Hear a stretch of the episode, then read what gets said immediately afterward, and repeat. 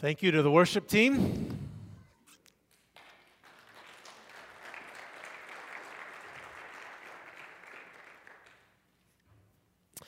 If it felt like that was a little bit uh, shorter worship set than normal, that is because it was. And uh, we kind of, being that today is a special Sunday, uh, we have a little bit different order of worship. Uh, but before we get into that, last week uh, I was up here and remember I had this lawn chair because I was trying to illustrate Jonah sitting waiting for the Ninevites to be uh, destroyed. Well, someone took a picture and then inevitably they Photoshop it and uh, someone told me the only thing that's missing is the swimming pool. You should be jumping in. Well, today's our lucky day because I'm going swimming today. Today is Baptism Sunday, which is, uh, in my opinion, this is the best Sunday of the whole year. We do Baptism Sunday twice a year. This is my be- this is my favorite Sunday mainly because we get to hear specific stories about how God has worked in someone's life and how God has saved them. It is, uh, and so today is a special day. Uh, and so before I introduce these that will be getting baptized today and uh, we get into talking about baptism, let me open by asking you a question. Uh, have you ever had a moment in your life that changed everything? Have you ever had a moment that as soon as you walked away from that, you thought, things are going to be different now? This changes everything. Maybe it was a phone call that you got that you knew everything was different from that point on. Maybe it was meeting someone for the first time. Maybe it was a meeting that you had or, or a meal that you shared with someone, but you walked away from that moment and you knew this changes everything. 15 years ago, I had a day in my life that definitely changed uh, the course of my life forever. And, it was, and so I'm not talking about just a moment, but a, but a whole day. Uh, I was living in Louisville, Kentucky at the time, and I had been invited by a church to fly out here to California. And uh, on that day, I interviewed for a job and I preached at the church. And then the church gathered and they took a vote and they invited me to be, uh, to be their pastor. And uh, I accepted, and so I had a career change, so to speak. This was the first church I would pastor. I got a new job. If I move out, that means I'm going to move all the way across the country. But I also knew if I'm going to move all the way across the country, I'm bringing somebody with me. And I was dating Chelsea at the time, and so I met with her parents that night, and I asked for permission uh, to marry their daughter, which after a long, hard conversation, they agreed to. No, it, it was very pleasant, but uh, it was a, now that's a day, is it not? You get a career change, you get a job, you move across, the, you decide to move across the country, and you get permission to marry someone. That's a day. That's a day that obviously altered the whole course of my life. And, uh, and today I want us to think about a decision that you could make that would make even a bigger change in your life. Because I want to impress upon us today that when we receive Jesus into our lives, that's a day, that's a moment that changes everything. Jesus has the power to change everything.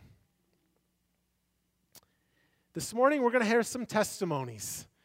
And these are wonderful testimonies about how God has saved a, a marriage, about God, how God has healed someone's body in ways that the doctors could not explain, about how God has rescued people from feelings of guilt and shame and has forgiven their, their sins. And I just hope that we walk out of this room thinking, wow, God has the power to change everything. And so, if you were to think in your minds this morning, what is one thing that you would like God to change in your life right now. No matter how long you've been a Christian, think of something. It, maybe it is a relationship that you would like to have healed. Maybe it is a difficulty that you're having at school or at work. Maybe there's a decision that you need to make and you want God's guidance and His wisdom to make the right decision.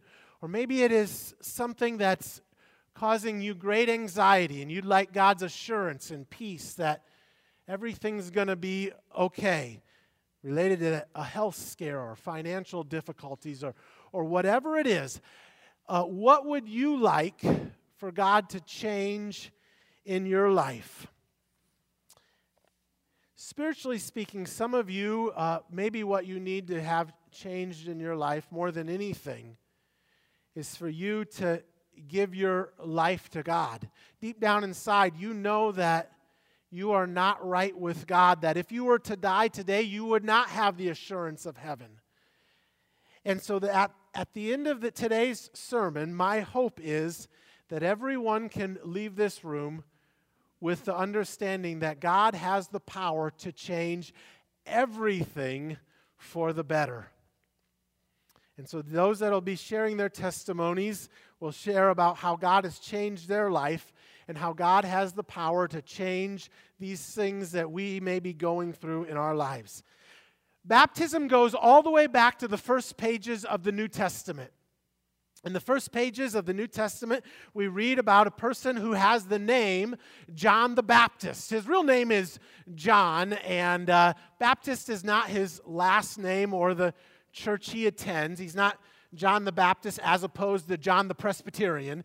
Uh, this, this is a nickname that he got because he is baptizing so many people. In fact, as we read about John, that people are coming out to him in droves, hundreds, maybe thousands of people that are coming out to meet John the Baptist because of. Uh, uh, because of the message that he has. And so we read in Matthew 2 5, it says, People went out to him from Jerusalem and all Judea and the whole region of the Jordan. So, from the cities and from the surrounding villages, they are all coming out into the wilderness to meet this guy. And what is it that so many people are attracted to about John? Well, it could be because quite uh, he looks like a crazy man. Very few people in the Bible were given the, a description of their appearance. John is one of the few people that we, we have a description of, of his wardrobe. It says that John's clothes were made of camel's hair, and he had a leather belt around his waist. His food was locusts and wild honey. So, in other words, this guy's a crazy guy. And uh, I, he's wearing this camels, he's wearing this vest of camel's hair. He's got this big uh, leather belt. And if that's not enough, he's going to just take scoops of honey out of the honeycomb and the locusts there. I don't know how he's getting the locusts. Somehow he gets the locusts and mix them all together, and that's his lunch. And people are coming out, not, and, and part of it is just because he appears to be so strange, but really the reason is, is because his message is connecting with them. His message is summarized in verse 2 of Matthew 2. He says, this is his message Repent, for the kingdom of heaven has come near. That's a whole summary of his message. Repent, for the kingdom of heaven has come near. The word repentance comes from a Greek word, metanoia, and it literally means to change one's mind or, or your way of thinking. In other words, uh, John is challenging people to change the way they think about their whole lives or change the way they think about the world around them. And uh, the people are there, and surely many of them, their minds are fixed on the things that are right around them, earthly things how to be successful and acquiring wealth, things that are surely not so different than the way we look at the world today. And John is telling them to uh, change their mindset so that they begin to think of the things in an eternal perspective. He talks about it as the kingdom of heaven, to begin to think about the things that will last forever. I think all of us, deep down inside, we want our lives to have meaning, to have significance. And John is challenging people to, to think about their, way, uh, their lives, to think differently uh, so that their lives will matter for something. And how he describes that is he describes entering into the kingdom of, of heaven or the, the kingdom of the heavens. You see, heaven we know as, as being the place where God dwells. It's uh, sometimes we think of it as a place in the sky, but it is a, place where God's presence is, and it's a place, a place where God's will is done perfectly. So when Jesus taught us to pray in the Sermon on the, on the Mount, he says, Your will be done on earth just as it is done in heaven. This is a place where God's will is done. This is a place where God's presence is. And, G- and John is saying uh, to repent and to receive the kingdom of heaven, for it is right at hand says it's right near. It is able to be grasped and brought into our lives. And so, what John is saying is receive God into your life in such a way that the power and the presence of God comes and dwells in you. Now, that is a way that God can change our lives. That is how God changes everything. You see, John's message that was given some 2,000 years ago is a message that is for us as well to change our thinking to begin to take our minds just of off, off of earthly things and those things that have no long term value and to begin to think of the kingdom of heaven, begin to think of ourselves as living with God under His reign, with His power. It is a powerful message. But even as John preaches this, he says that there is one who comes who is even more powerful than he is. He says in verse 11, I baptize you with water for repentance. So, in other words, we're going to go up into this baptismal tank and we're going to practice water baptism. In a sense, we're doing John's baptism. But John is saying that there is a baptism that is even more important than that. In fact, John's baptism will eventually become to signify the baptism that Jesus offers. He says, After me comes one who is more powerful than I, whose sandals I am not worthy to carry. He will baptize you with the Holy Spirit and fire. So, the one John is referring to here is Jesus himself. He is the one that will come after John. We're going to see that here in a moment as we continue on in the story. But Jesus describes John's baptism as a baptism with Holy Spirit and fire. And I want to take a moment to unpack that as well, because really what we are talking about this morning with each of these individuals that will come and to share their testimonies is we're talking about doing a, a baptism in water, but it is a baptism that signifies the baptism of Jesus within their hearts. And that is the Jesus' baptism is what is so transformational. That his baptism, his coming into our lives, filling our lives, is uh, what changes everything. Baptism literally means to immerse. I don't know if you knew that or not, but the Greek word baptizo uh, means to immerse. Now, some churches I know baptize by sprinkling. There's nothing wrong with that. Uh, it is all symbolic. But we choose to baptize by, Im- by immersing people in water because of the, because of the symbolic nature of that. But, and, and I'll go into that in a, in a moment. But when we talk about being baptized with the baptism that Jesus has, in other words, to be filled, to be immersed with what he is offering us. The first thing he says is it is a baptism of the Holy Spirit. So, in other words, when we become Christians, we are filled with the Holy Spirit. That is part of why Jesus changes everything. When you become a Christian, and it's kind of hard to explain to those that have never experienced this, but uh, when you become a Christian, God's Spirit comes and lives inside of you. The Bible describes the, the Godhead as having three persons. It's, we call it the Trinity God the Father, God the Son, and God the Holy Spirit. And in this passage, we're actually going to see all three members of the Trinity. But here it says that you will be baptized with the Holy Spirit. In other words, uh, you will be filled with the Holy Spirit. There is a longing that dwells, that, is, that exists in every person's heart that only the Spirit of God can satisfy. And I know that from experience. I know that from having so many conversations with people that know that there is something in them that, that doesn't quite feel right, that they have a longing that only God can satisfy. And when the Holy Spirit comes in them, they begin to experience something within their own hearts that their hearts were longing for. Now, the second thing that it talks about here in J- Jesus' baptism is it says that he baptizes you with fire. That's a little bit harder one to explain, but, the, but we, get a, we go a long ways if we understand that in the, in the Bible, fire oftentimes represents judgment. And so, what uh, Jesus, what John is saying here in talking about Jesus' baptism is that when Jesus comes into our lives, he burns away all those things in us that are dead and keeping us from God, those things that would bring God's judgment upon us. In California, uh, we know of wildfires, right? And uh, wildfires would actually be quite good for, the, for nature if it wasn't for the fact that they destroy homes and communities. Uh, if, it was, if there was no uh, habitation around, it would be good for the fire to burn through the mountains and burn up all of the dead trees and, and plants so that the seeds that were under the ground could sprout new life. And when we receive Jesus into our life, in many ways, that's what happens.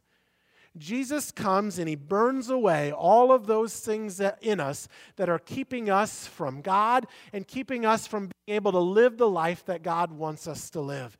It is a baptism of the Holy Spirit and of fire. Now, as John was teaching these things, one began to make his way through the crowd. And uh, as he got closer, John recognized this is the person that I have been anticipating, Jesus himself.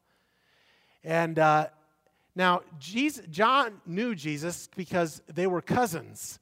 So he knew him not only because they had played flag football on Thanksgiving mornings or whatever relatives do. Surely it wasn't flag football on Thanksgiving morning, but you get my point. Uh, he knew them because somehow John had come to know that Jesus would be the one that God had sent to be the Savior of the world. And so John, Jesus sees John coming. And he says, No, no, no. You're not coming here so that, uh, that I might baptize you. You ought to be baptizing me. But this is how Jesus responds. He says, uh, Let it be so now.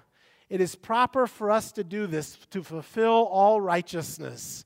then John consented. And I'm sure we could talk about that statement for a long time. What does it mean to fulfill all righteousness? But for the sake of time, let me just boil it down to one very simple idea that Jesus was doing this as an act of obedience to God, that God wanted him to do it. And so, if we were to ask ourselves, what is baptism for us? It is, first of all, a step of obedience to God. Before Jesus ascended into heaven, he gave the Great Commission, part of which says, Go therefore and make disciples of all nations, baptizing them in the name of the Father and of the Son and of the Holy Spirit. And that's how we will baptize people today. And that's the practice of the early church. God wants you to be baptized. And so I'll challenge you this morning that if you have that if you have placed your faith in Jesus and you have never been baptized, God wants you to be baptized. It doesn't mean that you're not a Christian, but it is an act of, uh, it is an act of obedience, a step of faith. And so he wants you, it is a step of obedience to God. And then the second thing I want to say about baptism is that baptism is also a way for God to announce that someone is forgiven, loved, and part of, the, of his family.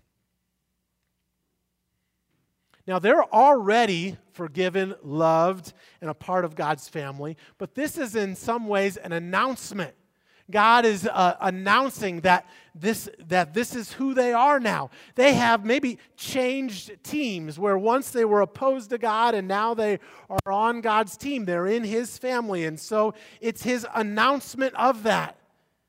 When Jesus came up out of the water, God gave an announcement over his son Jesus. I want to read this because I think this is one of the most beautiful pictures in all of the Bible. Verses 16 and 17 of Matthew chapter 2. As Jesus was baptized, he went up out of the water. At that moment, heaven was opened and he saw the Spirit of God descending like a dove and alighting on him.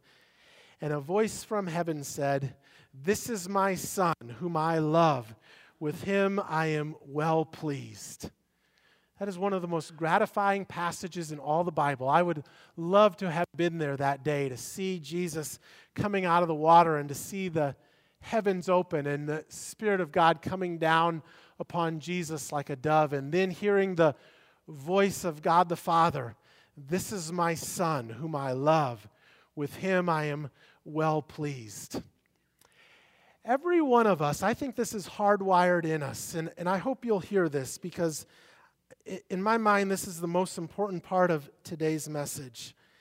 Uh, every one of us has hardwired within us a desire to be loved by our parents and to know that our parents are proud of us.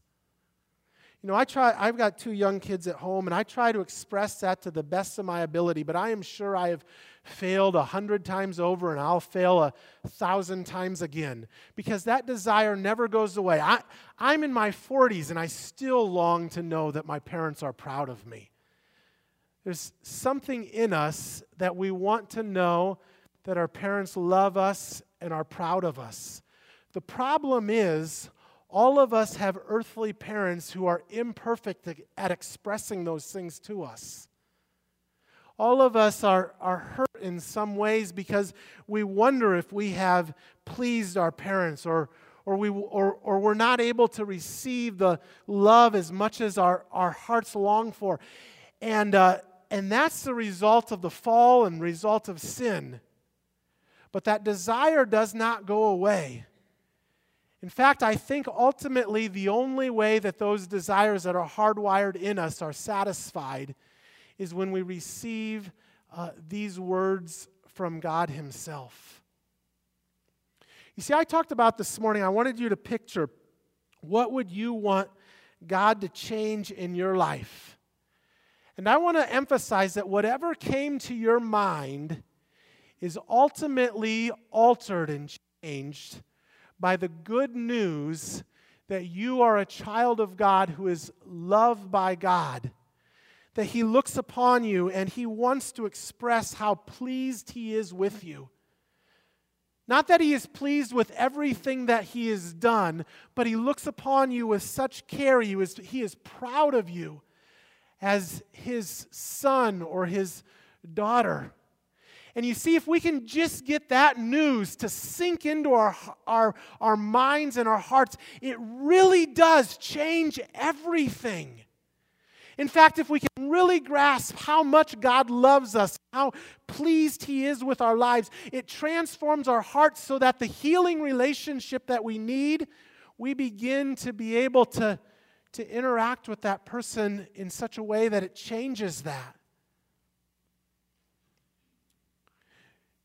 The desire for peace within our hearts, the anxiety over a situation that we may have. It doesn't necessarily, when God comes into our lives, it doesn't necessarily mean that that changes, but it changes the way we think about it. Because now we realize that we are loved by God and that He would not let anything come into our lives which is not ultimately for our good the decision that we have to make, the, uh, that we are wrestling with in our own minds, we begin to see that differently because we recognize that we are under the reign of God, that He looks upon us and He says, You are my son, you are my daughter, that I love you, and that I am well pleased with you. You see, Jesus really does has the, have the power to change everything. And the way He does that is by changing our hearts and by helping us to realize how much He loves us and how He looks upon us and we are His children. That is true of every person that receives Jesus as their Savior and Lord. In fact, if you've come into this sanctuary this morning, if you've never made that decision, and maybe you have been coming to church for years, and maybe this is your first time coming through these doors, I would love for this to be a day where you'd say, I'd li- like to receive the love of God into my life. I'd like to enter into God's family. In fact, that's such an important decision that Pastor Darren and, and myself will we'll just stay at the front of the sanctuary for a few minutes afterwards. Come and talk to us, and we'd love to, to celebrate that with you and pray with you. We'll, we'll be at the front of the sanctuary after the service. Both of us have meetings to attend to, but this is the most important thing that could happen today. It is, the, it is a decision that will change everything in your life. And I invite you to receive that in. You see, baptism is a way for God to announce. He proclaims it, and He is proclaiming it to every one of us this morning if we would receive it into our hearts that we are forgiven, that we are loved, that we are a part of His family. If I was to give an official definition of baptism, this is what it is Baptism is a public declaration expressing a personal decision of faith in Jesus. So, in other words, it's something that takes place within someone's heart that they've been saved and they've re- placed their faith in Jesus. And now this is a public declaration before the whole church that they are identifying with God and asking, uh, and asking us to celebrate that and to support them as they continue to walk in faith with Him. So, as I said, we have four individuals who are baptized this morning, and uh, I'm going to invite them to come forward now. I'll call them up one at a time, and uh, when I call your name, you can come. And Pastor Darren is going to uh, give them their certificate of baptism as they come forward. With each person, after each person, I invite you to welcome them with uh, some applause. And it's not just to welcome them, but it is also a, an offering of thanksgiving to God. As we clap, it's, a, it's really a praise offering because of what God has done in their lives. So, first of all, Judy Shimizu, please come forward.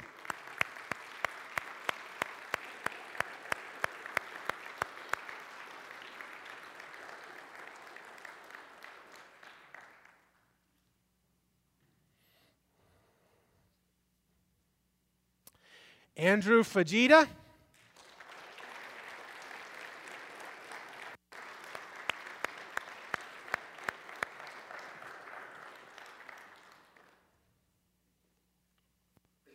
Adam Ramirez.